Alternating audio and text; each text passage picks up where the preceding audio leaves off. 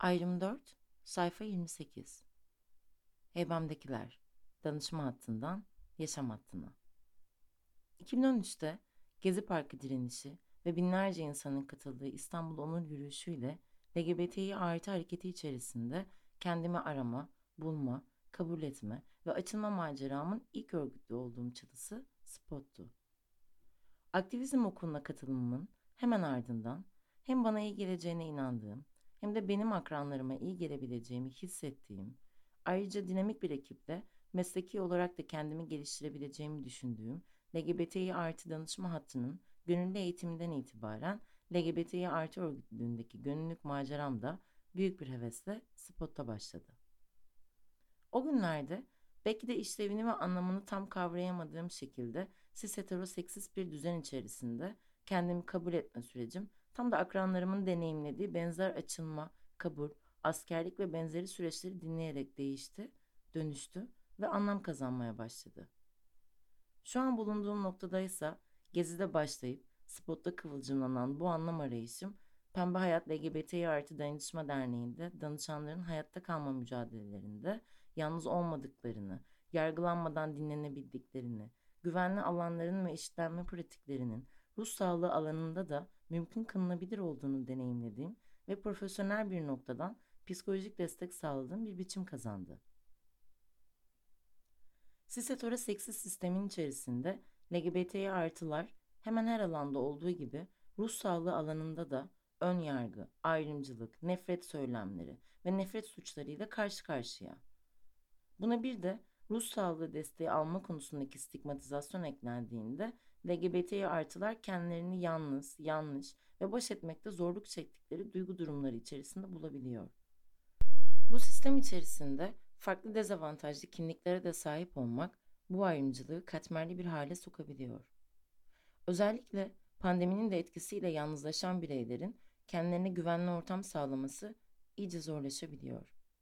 Tam da bu noktada kişilerin kendilerini yargılanmadan anlatabileceği bir akranın bulunması dahi hayat kurtarıcı bir etkiye sahip. Geçmişte ilk olarak Kaosgale'nin e-posta üzerinden, daha sonra Pembe Hayat'ın telefon üzerinden başlattığı, şu an Spot dahi birçok LGBTİ artı özne ve aile derneklerinin LGBTİ artı alanındaki danışmanlık verme çabası anlamını bu noktadan kazanıyor.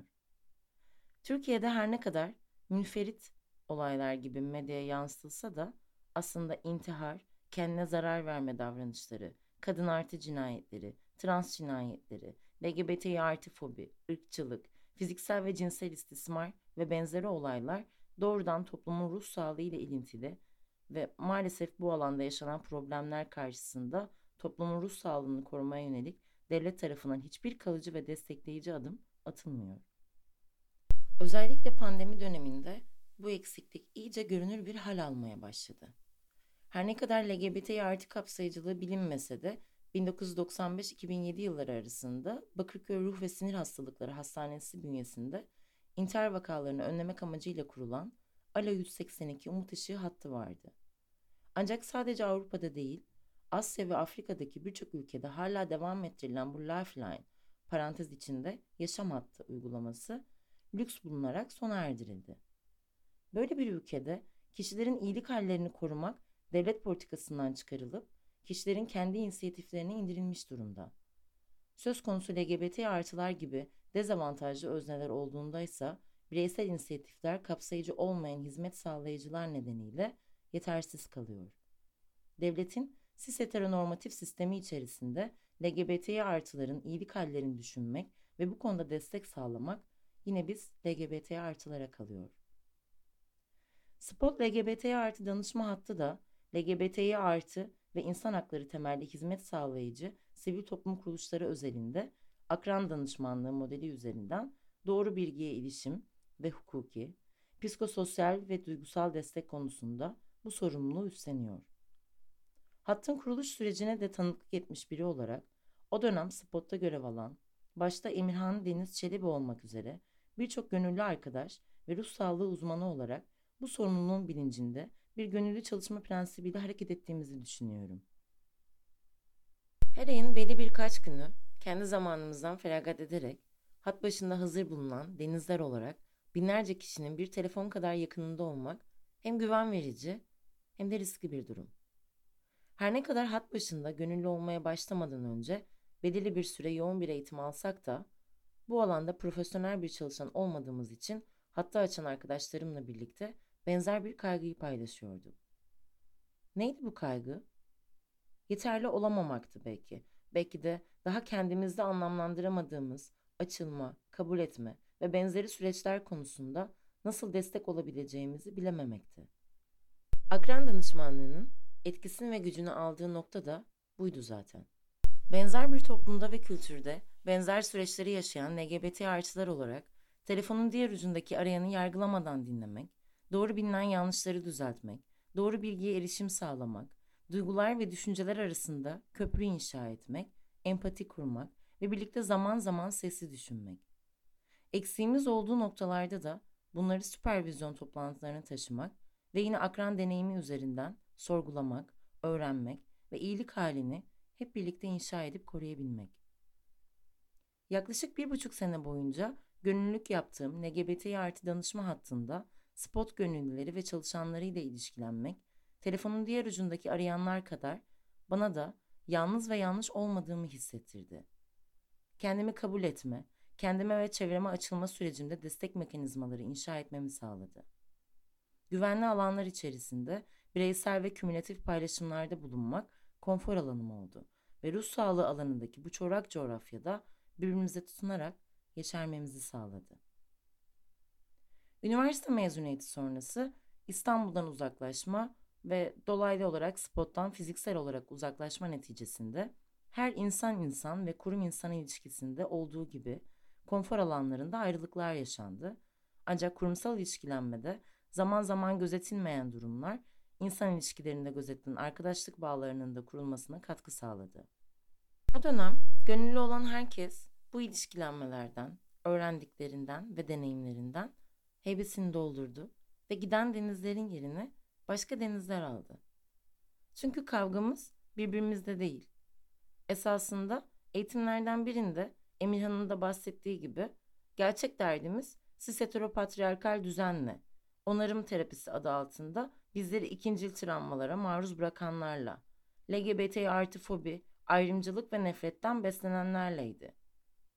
Belki de benim deneyimim bu düzen içerisinde dayanışma, birbirimize iyi gelme, birbirimize destek olma ve neticesinde birlikte yeşermenin mümkün olabileceğinin bir kanıtıydı. Şimdi farklı bir dernekte heybemdekilerle ve hareket içerisindeki deneyimlerimle yine benzer bir motivasyonla bu kez profesyonel olarak Pembe Hayat'ta yaşam hattının kurulmasında ve işlerliğinde emek harcıyorum.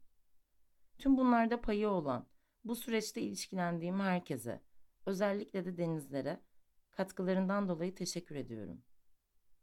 Özellikle pandemi döneminde atanmış aile evine kapanmak zorunda kalmamız bir yana hepimiz bu cis heteroseksist dünyada LGBT artı özne olmanın mücadelesini açıktan veya gizli fark etmeksizin veriyoruz. Öyle ki bir bilgisayarın başında e-posta gönderebileceğimiz, aradığımızda bizi olduğumuz gibi kabul edip yargılamadan dinleyen birilerinin olduğunu bilmek dahi bizleri rahatlatabiliyor. Birbirimize iyi gelmeyi her ilişkilenmemizde öğreniyor ve bir kişi daha eksilmemek için birbirimize tutunuyoruz. Ayrıcalıklarımızı sorguluyor ve eşitlik hedefinde bir araya geliyoruz. Umuyorum ki bu varoluş mücadelesi LGBT artılar olarak gerek herkesle gerek de birbirimizle eşitleninceye kadar bu işin sadece bir bölümü olan ruh sağlığı alanında da devam edecek. Can Eren, psikolojik danışman, Pembe Hayat. İlk onlardan değilsin. LGBT artı danışma hattına 2019 yılında düzenlenen 3. gönüllü eğitimiyle katıldım. Aslında bir yıl önceki eğitime de başvurmuş ve kabul edilmiştim. Ancak 2018 yılında kendimi içinde bulduğum kaos sonrası ülkeyi terk etmeye karar verip Almanya'ya göç ettiğim için eğitime katılamamıştım. Tam bir yıl sonra LGBT artı danışma hattı gönüllü eğitimi duyurusu sosyal medyada tekrar karşıma çıktı ve ne kaybederim ki diyerek tekrar başvurumu yolladım. Başvuruyu yollarken çekincelerim vardı. 2019 yılına kadar LGBTİ artı hareketiyle ilişkilenememiştim. Aslında birkaç kere farklı derneklerin etkinliklerine ve toplantılarına katılmama rağmen bir şekilde ilişkilenemiyordum hareketle. 2016 yılında HIV tanısı almam, kişisel hayatımda devam ettiğim aktivizme örgütlü olarak devam etme ihtiyacı doğurmuştu. Fakat ironik bir şekilde HIV statüm hareketle ilişkilenmemin önüne geçiyordu. Başka bir derneğin benzer bir akran danışmanlığı eğitmen eğitimi programına başvuru formunda HIV statümü paylaştığım için kabul edilmemiştim. Biliyorsunuz, cinsel sağlık çalışmanız HIV fobik olamayacağınız anlamına gelmiyor. HIV statümü açık yaşamamın verilen danışmanlığa etkisi olmasından, danışanların rahat hissetmemelerinden korkulmuştu. Bu ve benzer deneyimler sonrası HIV alanında ilişkilendiğim yabancı örgütlerle çalışmaya devam edebilmek için Almanya'ya taşınmıştım aslında. LGBT artı danışma hattına başvururken de ne yaşayacağımı bilmeden göndermiştim başvurumu. Şu an biliyorum ki kurduğu temaslarla dönüşmeye devam eden bir yer LGBT artı danışma hattı. Ve bu dönüşümdeki temsiliyet ve kapsayıcılık öznelerin elinde sanırım. Hatta açmaya başladığım ilk hafta aldığım bir çağrıyı hatırlıyorum. Yanıtlamakta zorlandığım ilk çağrıydı. Danışan kısa bir süre önce HIV tanısı almıştı. Bir süredir HIV alanında akran danışmanlığı veriyor olmama rağmen bu çağrıyı yanıtlamakta çok zorlanmış ve etik kurallarımızın uçlarında dolaşan bir görüşme gerçekleştirmiştim. Telefonu çığlık atmak isteyerek kapatıp ne yapıyorum ben ya demiştim kendi kendime. Benim bu çağrıda zorlanma sebebim etik kurallarımızın kimliğimizi belirtecek kişisel deneyim paylaşımı yapmamamızı gerektirmesiydi. Çünkü HIV statümü paylaşmam danışanın ekibimizdeki diğer akran danışmanlarla yapacağı görüşmeleri etkileyebilirdi. Aynı zamanda anonimliğim açısından da paylaşmamam gerekliydi. Ben HIV tanısı aldığımda LGBT artı danışma hattından haberim yoktu. Ve LGBT artı hareketiyle bağlantılar olup olmadığını bilmediğim bir derneği arayıp destek almak benim için çok zor olmuştu. HIV tanısı alan veya HIV hakkında soruları olan LGBT artıların LGBT artı danışma hattından ihtiyaçları olan bilgiye erişebilmeleri ve destek alabilmeleri kendi aramızda tartıştığımız bir konuydu. Böylelikle cinsel sağlık ve özellikle HIV konularında kapasitemizi geliştirmek için atölyeler düzenlemeye başladık. Bu atölyelerde danışanlara bilgi aktarımı yapabilmek için HIV testi, HIV tedavisi ve HIV ile yaşam konularının yanında ülke içindeki HIV politikalarını konuştuğumuz oturumlar da düzenledik. Amacımız yalnızca gelen soruları cevaplamak değil, ayrıca denizlerin HIV ile yaşayan LGBT artılarla güçlendirici görüşmeler yapabilmelerini sağlamaktı. LGBT artı danışma hattı gönülleri arasında yaptığımız bu HIV tartışmaları ve spot içindeki politika tartışmalarının bir çıktısı olarak HIV çalışmaları birimi kurulana kadar neredeyse iki yıl kadar hat gönüllülüğüne devam ettim. Kaç çağrı yanıtladığımı veya kaç kişiyle birlikte güçlenmeye çalıştığımı bilmiyorum. Ama LGBT artı danışma hattı dinamiğinin beni ne kadar dönüştürdüğünü ayrıldıktan sonra fark ettim. LGBT artı danışma hattı yalnızca bize ulaşan danışanların değil, aynı zamanda tüm denizlerin güçlenmesine imkan sağlıyor. Bana bir aktivist ve akran danışman olarak sınırlarımı ve kendimi nasıl koruyacağımı öğretti LGBT artı danışma hattı. Her zaman herkese destek olamayacağımı kabullenmem zaman aldı. Ama süpervizyonlarda bozuk plak gibi aynı konuyu tekrar tekrar konuşarak çok şey öğrendim. Harekete destek olmak için katıldığım LGBT artı danışma hattı dönem dönem hayatımdaki madiliklerden dolayı hatta açamadığımda bir de bana destek olmaya devam etti. Şöyle düşünün. Bir arkadaş grubunun veya ekibin parçasısınız. Ve bu gruptaki herkes LGBTİ artıları ilgilendiren birçok konuyu kapsayan empati ve görüşme teknikleri üzerine eğitim almışlar.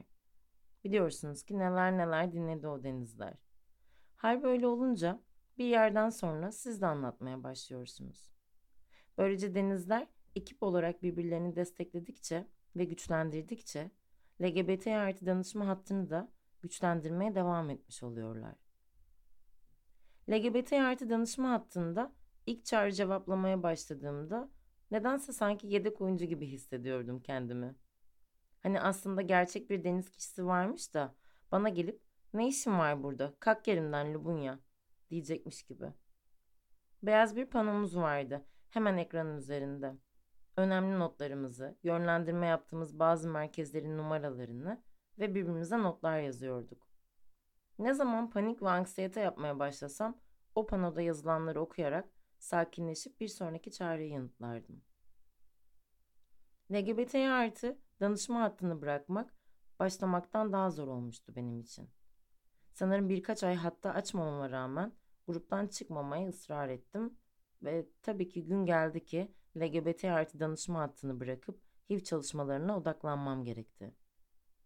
Ama öyle bir deneyimdi ki LGBT artı danışma hattı. Sokakta biri Deniz diye bağırsa merhaba nasıl yardımcı olabilirim diye dönme ihtimalim hala çok yüksek. O beyaz panoda yazan şarkı sözünde dendiği gibi. O kadar güzelsin ki Deniz. İyi onlardan değilsin. Oğuzhan Latif Nu, Spot HIV çalışmaları sorumlusu. Ayrım sonu, sayfa 35.